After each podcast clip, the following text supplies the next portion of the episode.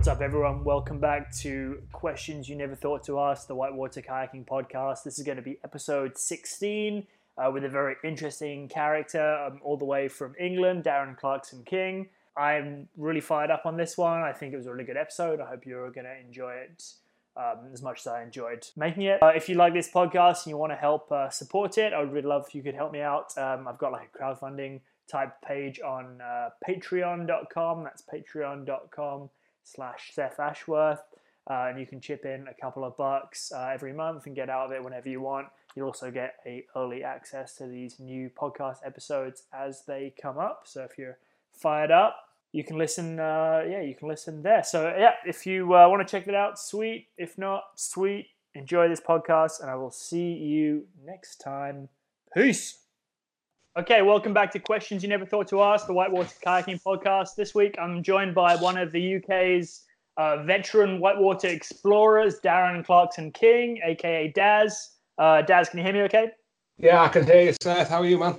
I'm great, mate. Thanks so much for joining me. Um, no a lot of people probably listening to this uh, podcast don't know who you are, Daz, and I would say you're like one of those like under the radar slayers who's been out and at it for a really long time, and you've done a lot of the like big hard um, check marks that a lot of other whitewater kayakers strive for. Um, you've done first ascents. You've paddled a lot in uh, Nepal and Asia. You've done Stikine and, and kind of the out west um, Triple Crown. Uh, can you introduce yourself to everyone who doesn't know who you are? In like, just give us a two minute rundown. Who is Daz Clarkson? Uh, yeah, Daz Clarkson King. Daz Clarkson, Clarkson King. King. Sorry. Daz Clarkson King, mate. He doesn't apologise for being a Yorkshireman. So if I've got anyone listening that's not British, you might find my English really hard, but we'll have to just cope with that because I'm a Yorkshireman and I'm proud.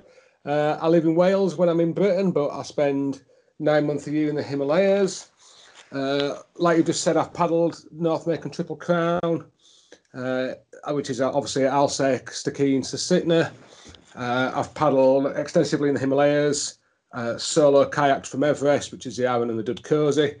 But I've also done all the rivers in Everest. That also includes the Rongbuk Chu, uh, the Braldu in Pakistan, that's off K2, Ishkoman, which in Pakistan, which splits the Hindu Kush and Karakorums, uh, multiple solo laps on the Zarap Chu in Ladakh, uh, and then did a speed descent on the Zarap Chu Zanskar Indus with George Younger a couple of years back, and the 240 kilometer trip we did in 20 hours, 50 minutes non-stop, which is pretty cool. Uh, high water monsoon laps in Nepal, first descents in Nepal, Pakistan, Tibet, Bhutan, India. That's pretty quick in it. That's about all I can say, really. Uh, yeah, I mean, I think for, for, for people who don't know who you are, that definitely is a pretty good flavour about um, what you're all about and what you've been uh, doing in your whitewater life. Uh, and the thing you left out there, which I think is also important, is that you run a company that does um, uh, outdoor adventure tourism in in Asia. Um, you do like kayaking trips and stuff, right? Yeah, we do. Uh, we have a company called Pure Land Expeditions. We do kayaking trips, everything from kayak schools right through to expeditions. We also do rafting trips, uh, SUP trips, uh, vintage Royal Enfield motorcycle rides across the highest navigable road in the world in the Himalayas uh, paragliding, trekking, mountain biking, that sort of stuff. Great. So let's get right into it then. In in your like uh, a lot of your achievements list that you kind of stated there, um, some of your biggest achievements um, are some of your solo endeavors um, around the rivers of of Everest. Um, a rough a rough outline, like you said, you've paddled like all the rivers that flow off of Everest and and K two. Yeah. Um, so, let's let's talk a, a bit. You did a solo paddle of the Dudh and the Arun um, alone, unsupported. Nobody had done it before. Uh, what made you want to get into that, and how much soloing had you done before you went on that trip? Right, uh, let me try and answer that uh, sort of as quickly, not as quickly, but as sort of painlessly as I can, I guess. Why did I do it? The simple answer to it is jet lag. I'd just come back from working in Nepal, uh, back to Britain, and I was on social media, and there's a clothing company called Berghaus. Give them a little shout out. Uh, and they had a competition to submit expedition proposals, and they would fund it. They give a thousand pound uh, and a thousand pound worth of gear. So in a jet lag state, I filled a form in saying I wanted to solo the Rivers off Everest. A few years previously, I'd done the Dudh Kosi and the Arun with as part of teams, uh, and I figured it was probably pretty cool to solo. So the expedition proposal was to fly into Lukla and then walk up to Everest Base Camp, uh, as far as I could get, and then paddle down the Dudh, uh, which joins the Sun Kosi, then paddle down the Sun Kosi until it joins the Arun. Uh, the Arun joins just near Chatra. And then it's when I first did the Arun, it was a six day walk into the putting of the Arun. So I set off on this journey uh, I got just below Namche Bazaar, which is where I'd originally put in the Dudh. Uh, it was part of a team years before, and paddled down uh, the top section, made the portage. Uh, I know that some of that portage is now being paddled uh, by Ben Stookesberry and Surgeon Tamang, and then put, put in below the portage and paddled out to the Sun Kosi. When I got to the Arun, there's now a jeep road that goes up the side, so a six-day walk became a day bus ride and a day's jeep ride to the putting, and the six day paddle out in the gorge became two and a half days because when I'm by myself, I get up early and I paddle till late, and that was as sort of quick and as painless as I could make it. Now, I learned a lot about soloing then, but I had soloed quite a lot before. I'd, back in 2000, I'd done a river in Nepal called the Buddha Ganga I don't expect people to have heard of it, but I solo first ascended that river, which was like a really small tributary of the Seti Karnali, which is in, in itself is a tributary of the Karnali. Uh, I've done quite a lot of soloing before then. Um, I was listening to a, a, talk you gave about um, about that that solo trip, um, and you said you were like fully alone, like, but you didn't have like a sat phone or any means of communication, like a spot or an inReach.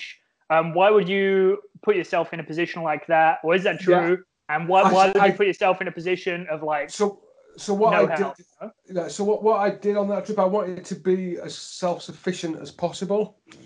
You know, I wanted to be as, as close to being at one with the river as I could. So I carried all my own gear uh, from day one. I didn't do a food resupply from day one, uh, which was quite intense. Uh, I, you know, didn't take as much food as perhaps I should have done. But like I said, I wanted to be truly alone.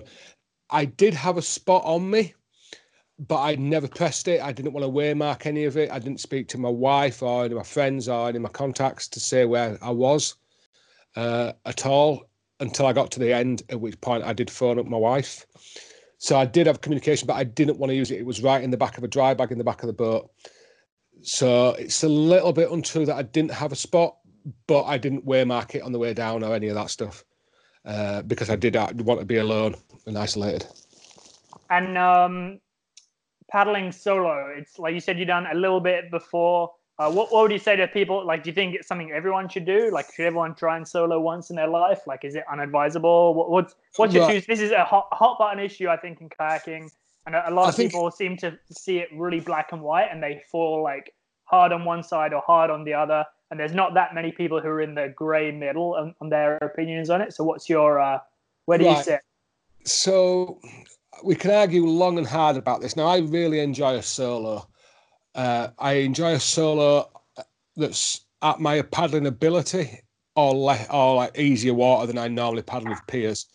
Now, I think you've got to be super careful when you do choose to solo that you don't overstretch your personal ability uh, because you have got nobody there. Now, a friend of mine once said that if you're paddling a pair, like a lot of paddlers paddling partnership, what you're really doing is soloing, but with somebody else to look after as well. So you're not just, you know, you're soloing and watching somebody else. Uh, as a somebody who guides, and I, you know, we I, as a guide in remote areas, I actually find guiding more stressful than soloing because I'm not only thinking on the river about my uh, mental state and my paddle ability on a river when I'm guiding, but also all the clients I've got, you know, in a deep gorge or whatever. So I do find soloing to be l- less stressful uh, than running uh, commercial trips in that situation. Uh, it's not necessarily as stress. It's not as easy as paddling with a group of peers that I've paddled with for years, uh, where you know your mates have got you back. But having said that, uh, I do tend to make more mistakes when I peer paddle than when I paddle solo. Should everyone do it? uh, I think that's a personal call. I'm not going to shout out and say, you know, people need to solo this or people shouldn't solo that. Uh, I think it is a personal choice. I also think it's a personal choice if people choose to run rapids quickly uh, or if they choose to run it slowly. Uh, scouting, I think, is while it's always advisable to scout blind drops, I think people have to got to be responsible for their actions if they don't scout drops, uh, even if it's rivers they've run a thousand times. Yeah, absolutely. I think it's pretty interesting. Some really interesting points you brought up there, um, especially about how, how paddling with one other person is kind of like soloing and like and looking after someone else. I had never really had never really considered it like from that from that point of view. It's uh, pretty interesting. Yeah, I mean that, that was somebody, uh, a friend of mine, a guy called Dan Yates, uh, said that to somebody when they got on the Stikine. He saw two two guys getting on the Stikine, and he was like, "Yeah, you, you guys are like soloing the Stikine, but watching out for your mates as well." Uh, which obviously does add, add another dimension. Yeah, it's you an know, interesting. I'd like never, never ever considered it like that, but it, like when you, when you like phrase it like that, it's pretty. I, I don't know. I I find most people would probably agree it's pretty accurate. Like when you're a, a two, you've got, you know, you're looking after yourself plus one, and the other person's looking after them plus you. But, yeah. You know, there's just one of you, so. yeah, much, I mean, I, how much can you really do as, as one other person? Exactly. I mean, I do, I do find that when I'm when I'm paddling by myself, I do have to rein myself in a lot. Uh, you know, like I'm really when I when I paddle by myself on long multi days, I get up at first light or sometimes before first light, and I'm on the water like super quick, and I paddle until it's nearly dark, and I have to sort of draw myself back sometimes because if you with peers, you'd get off the water pretty early, I guess, in the afternoon, maybe cook some good food and have you know have a chat around the fire and stuff. But when you're by yourself, I don't do that and uh, I have to remind myself that it's not a race. You know, I have to just sit back sometimes. Uh, yeah. And I guess that's that, that's where the big dynamic differences I find is that the river time itself is not massively different. I, you know, especially if I'm if I'm soloing a river, I've done a lot. Uh, I tend to still make the same eddies that I would if I was spotting a friend coming through, and I make the same lines. It's almost like there's a ghost paddler behind me that I'm waiting to come through. Uh, I find myself doing that a lot, but uh, you know, it's not necessarily always the case. But it's the night times when you're alone in a deep gorge or alone on a river somewhere, and you're cooking your meal and you've got no one to talk to about the day. They're the times that it's a little bit more difficult. Yeah, I could see that. I um, I haven't done very much soloing at all, and mostly just to do like solo freestyle stuff, but not uh, the idea of being like alone for days at a time. I don't know if it's, I don't know if I have it has the same appeal to me as it evidently does to you. Yeah, I mean it's it's quite hard. Eh? I mean, you know, twenty one days. The, the, the Everest trip was about twenty one days, and that was twenty one days of isolation, which people you can go a little bit crazy, eh? But you know, I mean, not my my normal day run when I live in India. My sort of day run, my local run is the Zarap Zanskar, uh, which you know should take around six seven days. I guess two hundred and forty k to twenty k depending what you put on. But I tend to be able to run that through in about three days if I'm by myself, uh, because I know you know I know where I'm camping and the food I'm taking and stuff. But it is different, completely different. You know, running in those situations to running a playboating run or like a local hole that you're going to play on or that sort of stuff. Yeah, for sure. I um, yeah, a lot of interesting things to think about with uh, what you just said there. Really, giving me some, give me some food for, food for thought for the, uh, yeah, indeed. Future. You've yeah. um you you've paddled a lot in Nepal and, and Asia and like a lot of first descents. Um, and you you're, you're pretty well explored over there. Um, and I think a lot of paddlers from Europe, uh, especially from England, tend to like migrate like that way in terms of paddling trips. But if you live in like Canada or North America here, generally people are, are like more inclined to go to South America. Um, yeah, sure. generally flights are a bit cheaper. It's geographically uh, a lot mm. closer. What would be your like elevator pitch to get those people to start checking out like Nepal or India or, or one of those other spots you spend a lot of time? Yeah, I mean, for a lot of people, I mean, I've I've not been to Pakistan since after, just after 9-11 and just after 7-7. Uh, but Pakistan is an amazing country. It was super friendly then. I know it's super friendly now. Uh, it's an amazing culture in Pakistan. The water's brilliant. You don't have to paddle super hard. You can paddle like class three, class four, if that's what you want to paddle. It's just amazing. Now, I spend most of my year now in India, uh, up in Kashmir, uh, Jammu Kashmir, up in Ladakh, and we have like the birth of the Indus. While the Indus comes out of Tibet and then it hits into Jammu Kashmir, it's a beautiful, beautiful area. Uh, like I say, amazing Buddhist culture. There's enough rivers there for really superb multi-day class three, class four. There is quite a bit of class five as well to do, and there's still rivers that need to be explored over there. Uh, if you know if you've got a good crew uh, and you're happy to sort logistics out on the ground, there's a lot of stuff that still needs to be done. Uh, well, we have got a guidebook out there that myself and Sarah Chotak wrote. There's a lot of rivers omitted because it's just not being able for us to get in there. Uh, you are going to be expected to put horses onto mules or porters to walk into this stuff. Uh, and so I really like Northern India, South India, down Malabar. Malabar's got to be one of my favourite competitions, festivals in the world. Uh, it's a big money competition down in Malabar. Uh, quite a lot of big name paddlers go down there. Then you know, rain dependent monsoon, short runs, but super amazing. You know, people down there, like the local paddlers down there, are really super keen. I like that. But now Nepal, Nepal's had kayakers in there for best part of 30, 40 years. So there's a really good infrastructure for kayakers in Nepal. There's logistics are super easy, whether you're on a commercial trip or you're doing it yourself. You don't have to fly a boat into Nepal. You just fly to Kathmandu. You can hire modern boats. I mean, our company, you know, we have OGs, Spades, Lettmanns. I know other companies have, you know, similar class of boats, Zens and stuff like that. So you are going to be hiring a boat that is similar to the boat you paddle back home really good logistics. The guidebooks, obviously, guidebooks do change. There's more roads in there now, so to get in and out of rivers uh, is getting easier.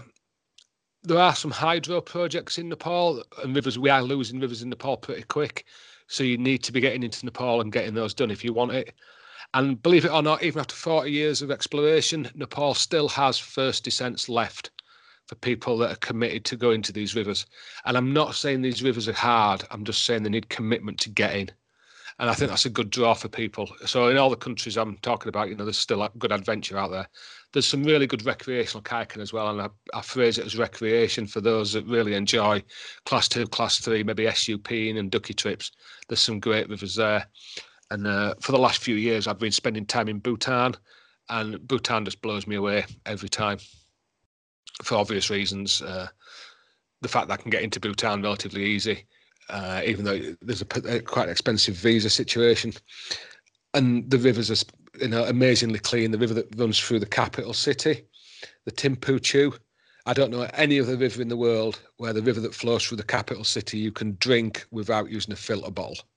Wow! And uh, you know, it's just amazing. I, I love Bhutan. You know, I, lo- I love the the quality of river, the quality of service you'll get from the local Bhutanese as well. It's just it's amazing, and that's got rivers uh, from fl- family float trips right through to some really hard, deep gorges that are so deep that people can't hear you scream. Wow. You know, yeah. Well, if that's not a compelling elevator pitch for like your next paddling trip to be in Asia, I don't know. I don't know what is. All right, let's yeah. move it along a little bit. Um, in a lot of interviews, you have talked about like the food you eat um, when you're on trips and stuff uh, Ben Stookesberry and Rush Sturgis, like big name paddlers who are like heavy proponents of the vegan diet. What's your what's your take on all that? Like, what's your what's your eating regime? What's your so two cents on on what to eat and healthy eating with Daz Clarkson King? Yeah, so healthy, and I've been a, a vegetarian for best part of thirty years. Now I'm one of those vegetarians that's not well. As I get older, I get more healthy. But I was a vegetarian that wasn't super healthy you know, I'd always go for the vegetarian sweets or the cake or stuff like that.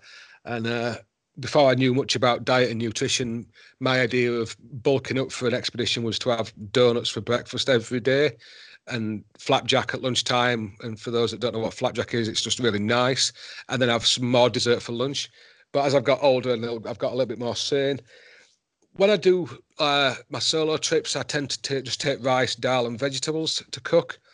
Although I did a trip last year where I took vegan pizza because I was only out for three days. I took pizza from the local pizza restaurant uh, in Leh. Uh, but you know, if we're on commercial trips, when we're on our Pure Land trips, we have a really mixed diet with fresh fruits, veggies, fresh meats, and fish, uh, like you'd expect. But I think you've got to look after your health. I've just paddled a lot with Pringle, James Bebbington. Yep. And uh, he's for people who into- don't know who that is, he's like a British freestyle kayaker who's like uh, was a world champion in 2011, and then is like a really strong advocate for raw raw vegan diet, which is like we don't cook any food. Yeah, I mean, and I, like I said, I paddled in Bhutan with Pringle, and he was he was into he was doing his raw food thing, and I was amazed how many calories he was getting down his neck in a day. Uh, he was eating a lot of raw food. I mean, he had bags of it, bags and bags, which I don't think is super practical for a multi-day if it's in the back of your boat.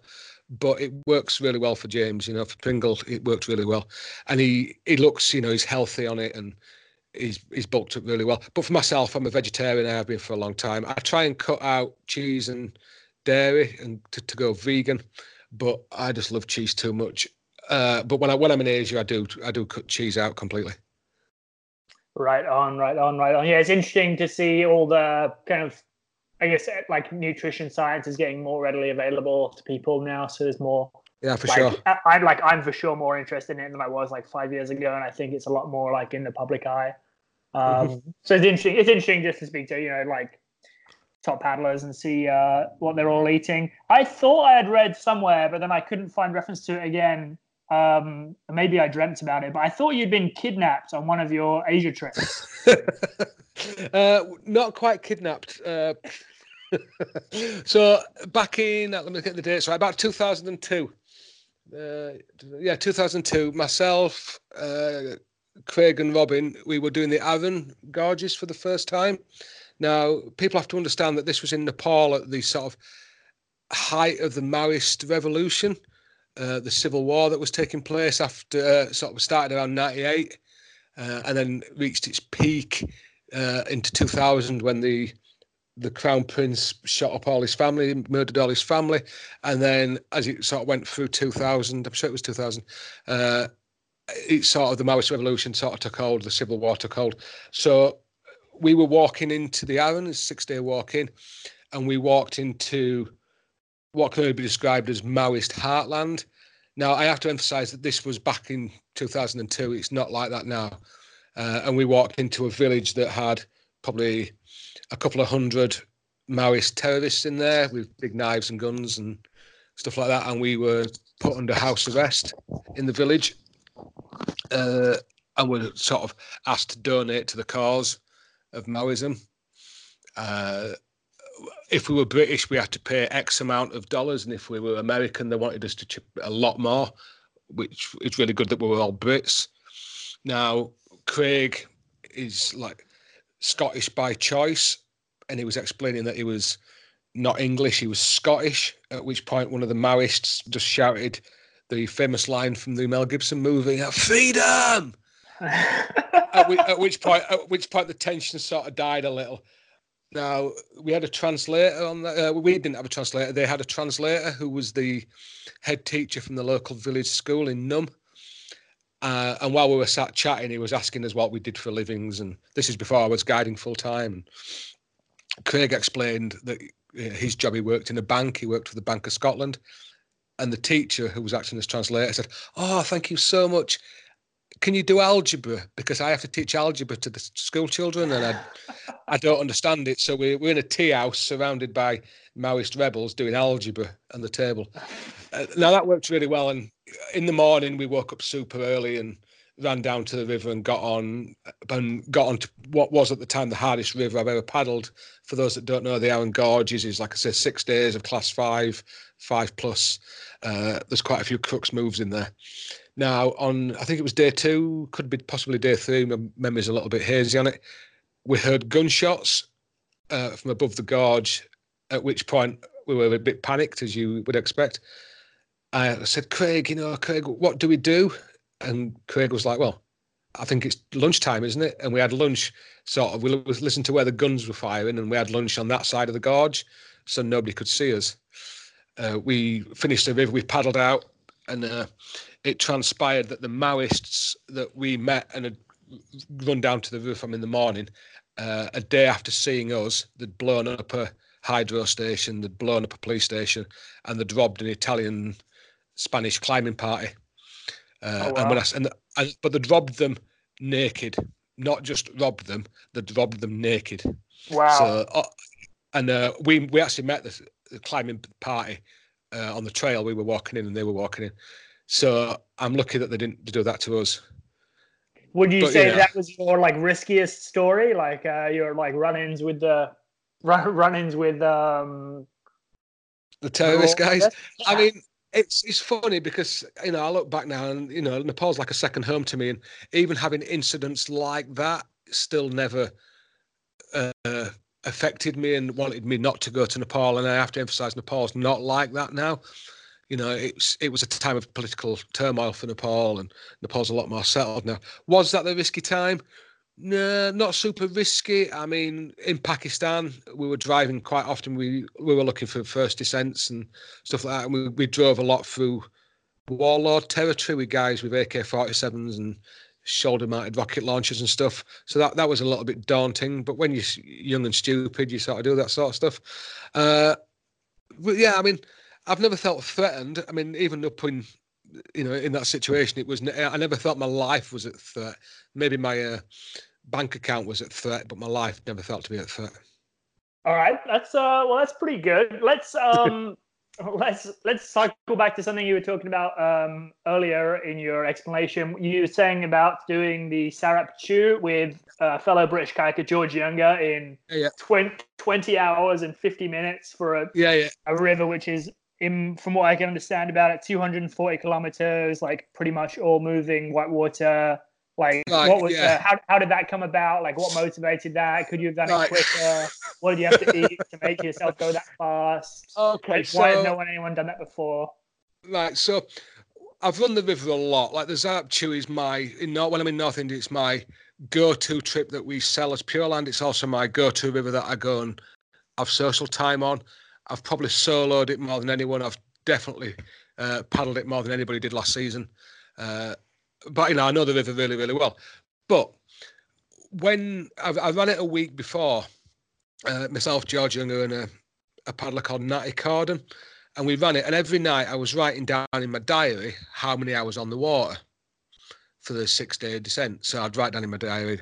And then it got to Natty went home. She was on a trip. Natty, Natty went home.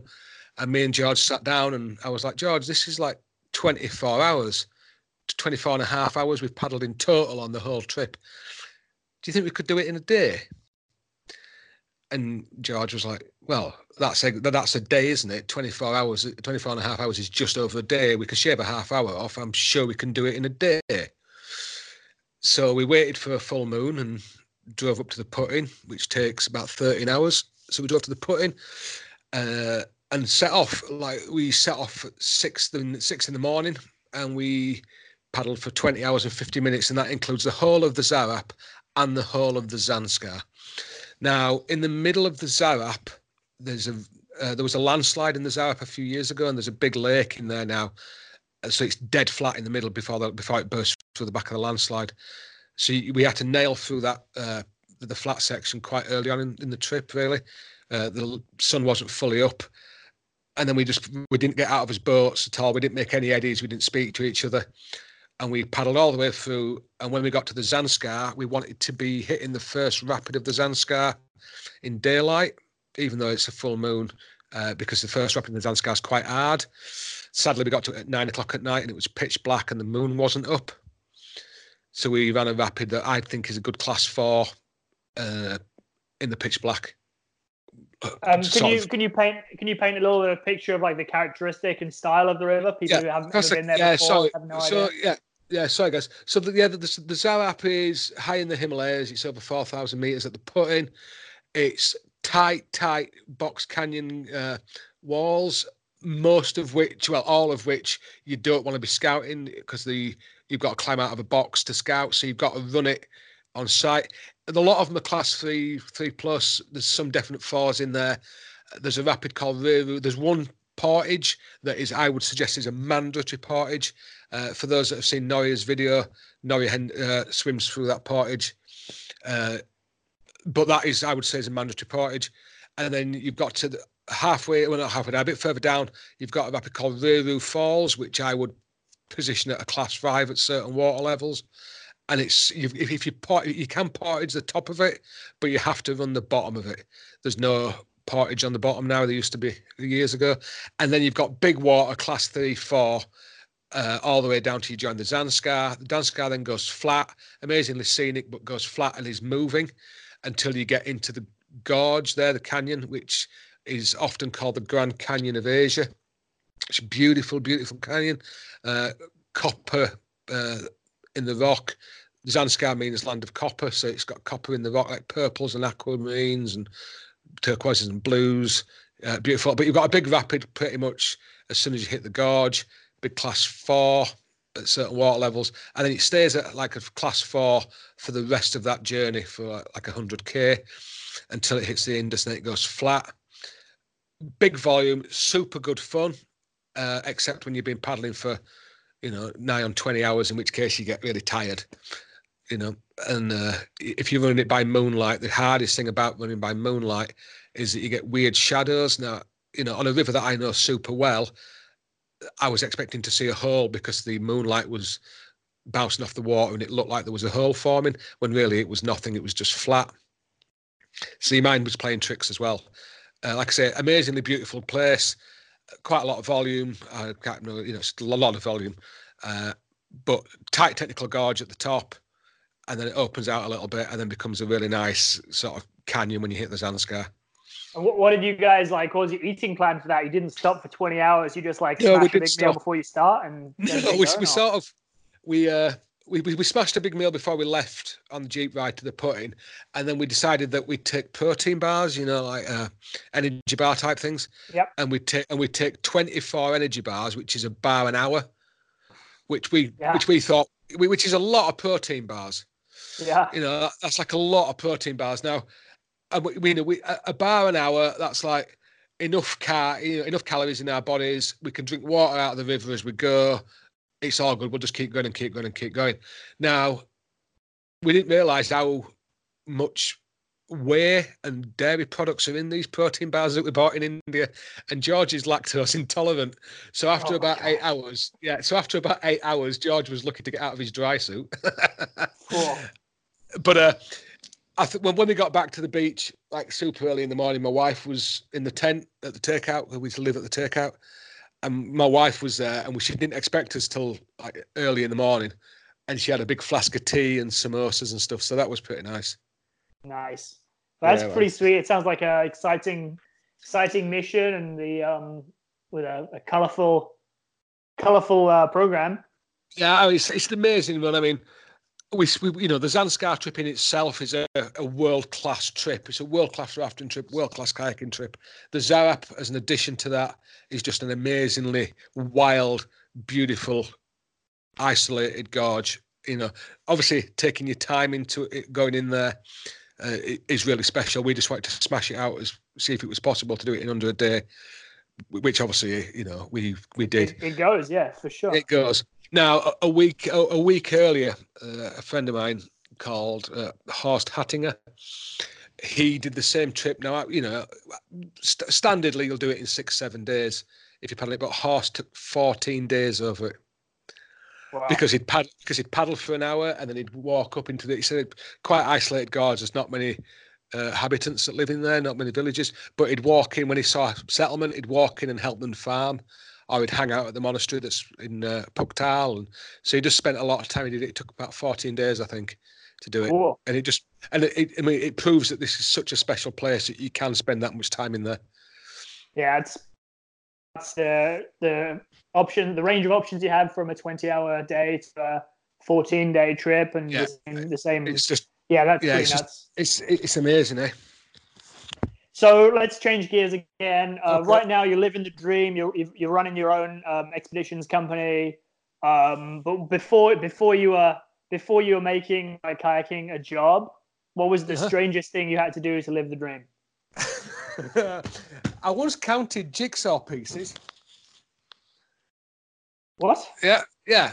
Uh, I used to. There's a, a, British. I don't even know if it still exists. A British games company called Waddingtons I don't. They made Monopoly and Subbuteo, Okay. Uh, I'm sure Waddington. I don't know if Parker bought them out or Mattel, but anyway, Waddingtons. It's you know they had Monopoly and Cluedo. I think was one of theirs. But I had a summer job uh, when I was only a kid. I think I was about 16, and uh, they, they made jigsaws, but the machine didn't punch the jigsaws properly, so you had to count the pieces as they came out to make, uh, before you put them in a box. So I, I counted jigsaw pieces for a long for a job once. That was interesting.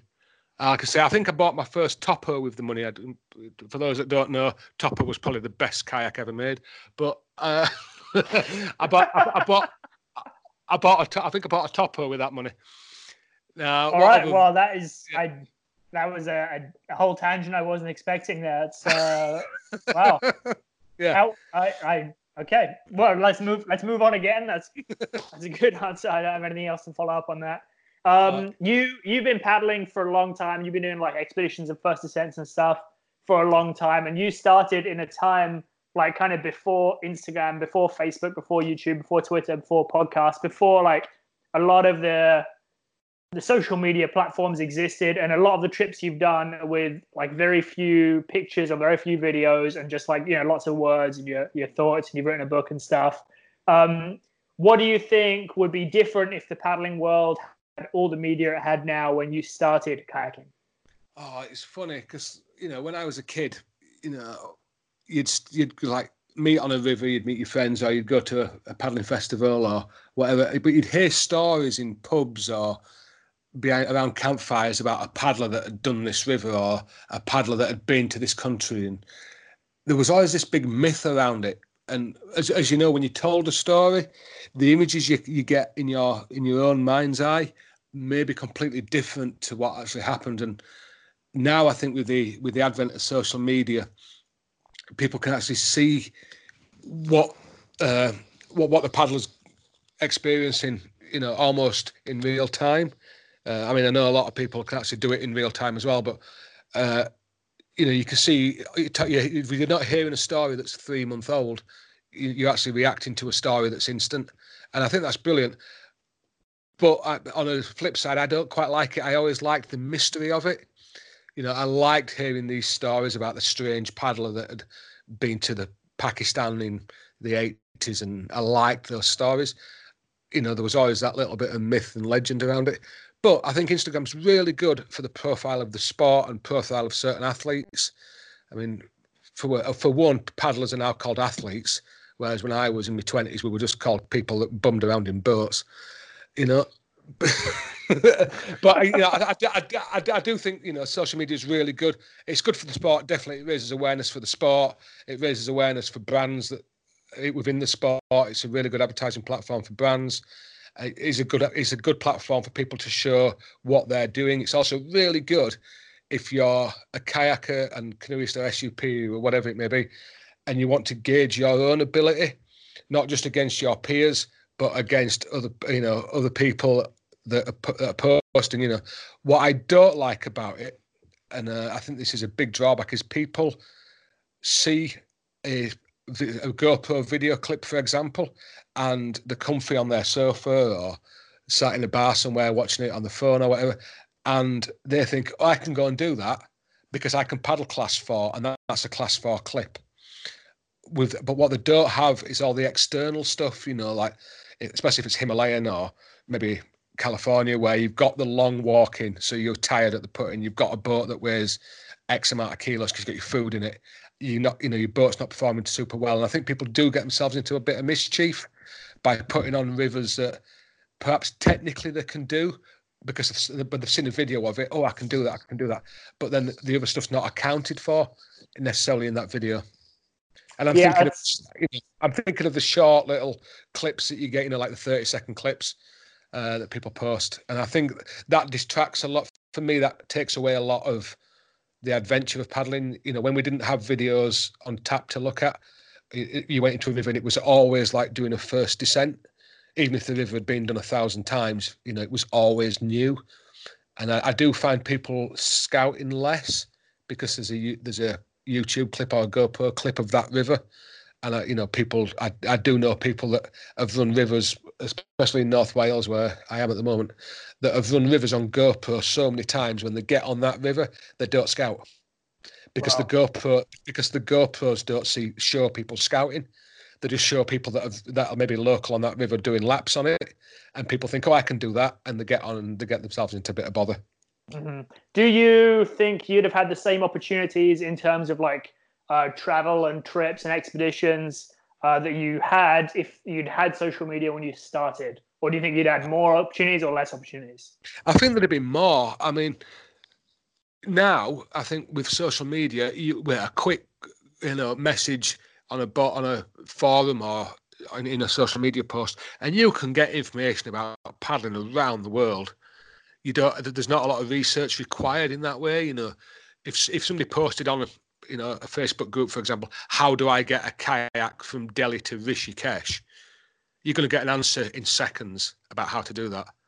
Whereas, you know, when I was paddling back in Nepal or even in Norway back in '98, we didn't have that. So everything was a little bit more adventurous. It felt that way. Uh, maybe it's just because when you're in your 20s and things seem way more adventurous than when you're in your 40s, you know. But I do think that the social media world's how would it have affected me? I think I'd have been a lot more of a show off than I am, and I'm still probably quite egocentric, you know. uh, I do think you know that that's the bad side of it, and there's research obviously about people that you know affects your ego a lot, and I think that's a battle that everyone at some point has to face. You know, when you're posting content, even talking to you now, you know, there's a certain level of egotism to it. Ah, uh, you know, I think it's just like it's kind of for me. It's like it's just part of it's part of like everyone's modern day life right now. So it's you know you got to like adapt or adapt or die, in my opinion. Like if you if you're not comfortable having a bit of an ego, then uh, you don't have to be on those things. You can just like yeah, exactly. not not have the benefits of all the information, but also not have all the downsides of like keeping people up to date. Exactly. I mean, it is a it's a very fine line to walk, and I think you've got to keep it in check. Uh, and I think that goes for all paddlers. Excuse me. You know, and uh, it's interesting because I saw the uh, the sponsorship boom in paddling as well, which happened before social media. Yeah. When the you know when when kayakers were getting paid good money and getting nice vehicles and good boats and driving um, uh, maybe going on paddling trips. I'm going to, you know, in the US, going to freestyle events or rodeo as it was back then, they were getting good funding for trips abroad, and the content they were delivering wasn't super high because it was almost like the brands understood it, it that the paddlers were going there to explore and develop their skills as opposed to develop product. You know whereas now i think a lot of it is down to product placement and advertising and people do use brand uh, so we're going to get my head around this. People do use social media to advertise brands perhaps more than advertising the experience. And i don't and what, know I, well, let's let's let's unpack that for a minute because I think that's a pretty interesting point. Like in in the area I'm based in now in Ottawa, like there was a time, and there's like a bunch of people who live in the town I live in, like Ken Whiting and Tyler Curtis, and, and there was a time when they all had like, you know, they got given a truck and gas money, and they got a salary hmm. every year, and it was like, you know, your job could be a whitewater kayaker, and it was a long time, like you said, a long time before like the advent of social media and being able to share um, experiences and stuff. How how do you think like where where did paddling go wrong that it got off of that train of having a lot of money in it? Because to me, it seems like the whitewater world in general would be a lot a lot better off if there was more money coming into it because it would mean more people were encouraged to get into it, which would kind of yeah. like perpetuate the cycle of more people whitewater kayaking, which I think is ultimately the goal for everyone in the mm. sport. I mean, I don't know if kayaking went off track. I think that, that terminology is probably not quite right, Seth, but there was a time when there was an explosion uh, of people being paid to paddle. And it was a big explosion. I think it went across the world, not just in North America, but it was much less on our little monkey island, you know. And uh, what happened, I think, was the people that funded that, so the the manufacturers that funded those paddlers, I think they overexpanded. And I don't know if this is what happened, but I think they put too much money in and they got too little in return. Whereas I think if they tried now to do the same, because of the social media uh, and the fact that people with uh, very limited budgets can make really good movies and they can do lecture tours and people can see movies almost instantaneously on social media. people would get a return for that sponsorship. You know, if I get asked a lot by younger paddlers, how do you get sponsored? And one of the simple answers is you've got to prove to who you're approaching to sponsor you that you can give back to them more than they give to you. You know, uh, if you're gonna if you're just looking for a free boat, for example, and say it's about a thousand bucks, which boats are more than that now, but you've got to give more than a thousand bucks back uh, for it to be worth their while uh, in in advertising revenue and that sort of thing. And I think that's what happened, you know, in the heyday of pro paddlers is companies gave a lot of money and their return wasn't massive on that. And I don't know if they saw an increase in sales off it. It'd be really interesting for somebody to do some research in that, and I'd love for somebody to tell me that I'm wrong yeah, on that. I would, but... I would love to know the answer too, because kind of the, the way, like nowadays, like especially with how social media is, it's like there's a lot more like trackable metrics. Like for instance, I can see how many people listen to this podcast, and I can see how many people watch a video on YouTube, um, and there's a bunch of other like interesting data you can track. But it seems like if there was more like you know, there's a, a lot of um, older older industry people who are like, well, you know, Whitewater's dying, like sales are down, blah blah blah, and mm-hmm. it's like, but this that's kind of an, another part of that discussion is that, that like companies are putting less money into like Whitewater marketing budgets, yeah. and that like helps to contribute to sales being down, and then.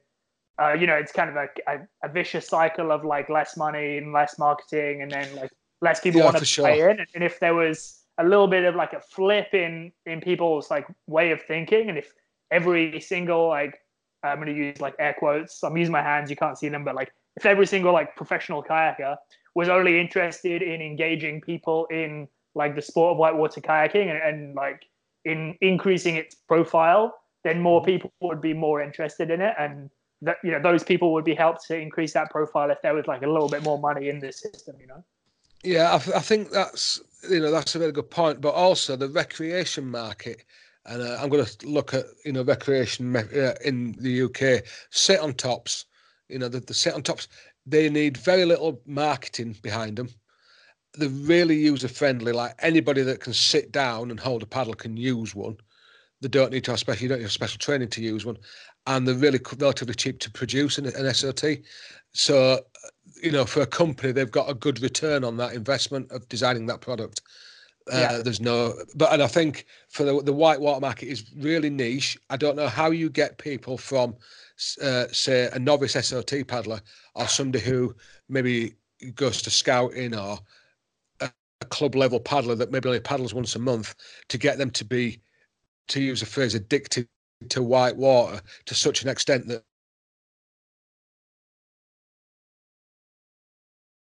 Just losing you a little bit, Daz. 100 on paddle. Uh, sorry, mate, you still there?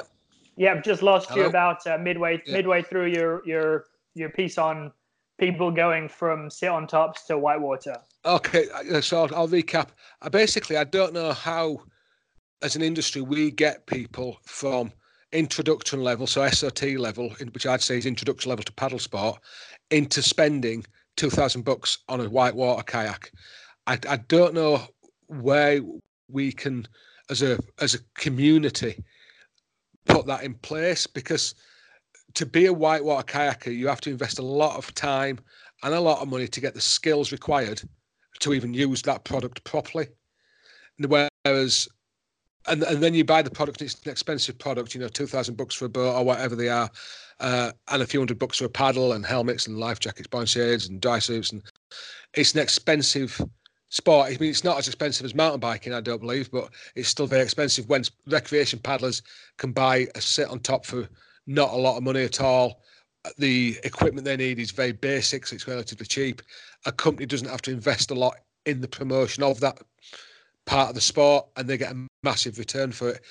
And yeah, but I think kayak, you know. So, so what I'm getting at is there's like quite a big disconnect, in my opinion, at least, between those people like who buy a sit on top kayak, like they're not engaged in wanting to learn to whitewater kayak. And if like if they wanted to learn to whitewater kayak, they never would have bought the sit on top in the first place. And that's just yeah, yeah. because there's not enough marketing dollars in the marketing funnel to get those people engaged in whitewater kayaking.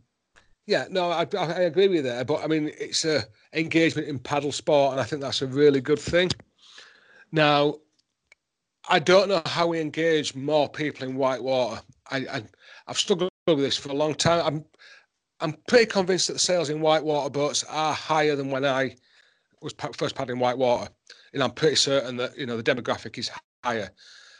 The the thing I'm also really certain of, and I'd love somebody to actually back up my what I believe to be true, is that the people that are buying whitewater boats now, uh, it's not the same people that were buying whitewater boats, same sector of the community that were buying whitewater boats back in the 80s or the 70s. I think people that are buying whitewater boats now are majority upper middle class. Without getting into a discussion on class and uh, what have you, I think that's where the demographic sits because of the price of the boats and the price of equipment. I think what manufacturers have done it, and I don't think they believe they've done it on purpose, is they've knocked out working class paddlers from buying new product. And I don't believe that was the case 30 years ago. I would love to be, you know, I don't believe that was the case. Uh, I think 30 years ago, you know, working class paddlers were able to access, you know, boats and stuff like that. Because you, I mean, back in the 70s, people made their own boats in fiberglass. I mean, I made my, I made a boat at school, you know. So I do think that there's a section of the community that have been denied access to the whitewater market. Mm, interesting. I think um, this is like a really interesting topic for me um, because I, I think the future of whitewater kayaking is dependent on there being more whitewater kayakers like across the pyramid, like at the base level of like new people coming in, and at the top level of like people running the hardest shit and like going the biggest expeditions and at the biggest yeah. competitions. And I think for the, the pyramid to sit evenly, you need to have people like at all parts of the pyramid. And but mm-hmm. I think it's everyone in the pyramid's responsibility to keep everyone else to keep more people coming in, you know, because people come out all the time and like how we how we help grow our sport is like something that in my opinion we're all in together like and the, the future of our sport is like really dependent i think on more and more people being involved or like whatever the happy number to keep uh, everyone kayaking is. Oh, for sure. I think, yeah. I think it's everyone's responsibility to be thinking about this, like ways we can change what we're doing now to engage more people in whitewater kayaking and keep the people who are whitewater kayaking like really fired up on it. Yeah, for sure. I mean, I also think that as a community, we have to be more honest with ourselves. Now, I'm speaking in general terms here you know, so I'm not saying this applies to all kayakers. I'm just being general on this. Now, when a product is released on the market and it's, say, the latest race boat, you know, that latest race boat sells really, really well. Majority of the time, you know, it's a popular brand, and people tend to buy that over the mid-range boat that a whitewater manufacturer would make because everyone assumes that they're a good paddler and therefore they need this you know, latest race boat when really they can probably paddle the mid range boat on most of their stuff. And I think if people are more honest with themselves and their own ability, then they can paddle the mid range boat and leave the top spec boats to the pros. And the the companies can start investing more in marketing to the mid range paddler uh, and those coming into the sport because it is quite intimidating. We've all been there where you turn up on a river or you turn up at a play spot and you're quite new to the sport or new to the river or whatever, and you feel intimidated by the other paddlers have got all this hardcore gear, and you've got a boat that's more mid-range, and maybe you feel intimidated because you don't you're not as good as what they're perceived to be because they've got all this shiny new gear. Uh, we all know that's not the case. You know, some people have all the gear and no idea. Uh, and I think manufacturers, it would be really good to see them invest a lot more time in sort of what I'd class the middle bracket of their the branding, you know, like the mid-range boats, the people that are paddling class two, class three all the time. You know, you people that do that rivers, you don't need the latest race boat. You need a boat designed for what you're doing, and I think that's what uh, brands should be looking at. I think that'd be awesome. Interesting. Yeah, it's definitely a. a I don't know. Every every time I talk to someone about this, I like encounter a new dimension that I hadn't thought of before, and that really interests me. So it's definitely something I'd like to speak about with more people in the future. Um, but I think for, for today, I think we probably um, unpacked it as far as yeah, quite possibly. as far as we can. Without, I think I could probably, to be honest, I'd like to have a roundtable discussion with a bunch of people on it uh, for for like a future a future podcast idea. Because I, I do think like the continued growth of kayaking is something that we're all in together. Um, Daz, I am pretty satisfied that we've talked about everything I wanted to talk about. Is there anything Yeah, you want to bring up, and how can people follow you on social media and things? Yeah, if you want to follow me on social media, you know, we're all into this social media age. Uh, Instagram is ple underscore and underscore me, which is obviously Pure Land Expeditions and me, uh, Darren Clarkson King on Facebook. Uh, I will accept anybody as a friend on Facebook because I'm a bit of a social media whore sometimes. But you've got to message me first because I don't want you to be a Nigerian prince. And uh, if you want to follow Pure Land Expeditions, you can find us on Facebook. You'll see all our trips coming on there. Uh, we have cool competitions now and then, and we have stories about our trips. Uh, you know, for everything we do is on there, and that's awesome. And it's been really good to chat to you, Seth, mate. Cool, Daz. Thanks a lot for your time. Um, I No will problem. see you on the river somewhere soon. Um, Yeah, yeah, this has awesome. been question never thought to ask the Whitewater Kayaking podcast. We'll see you in two weeks. Peace.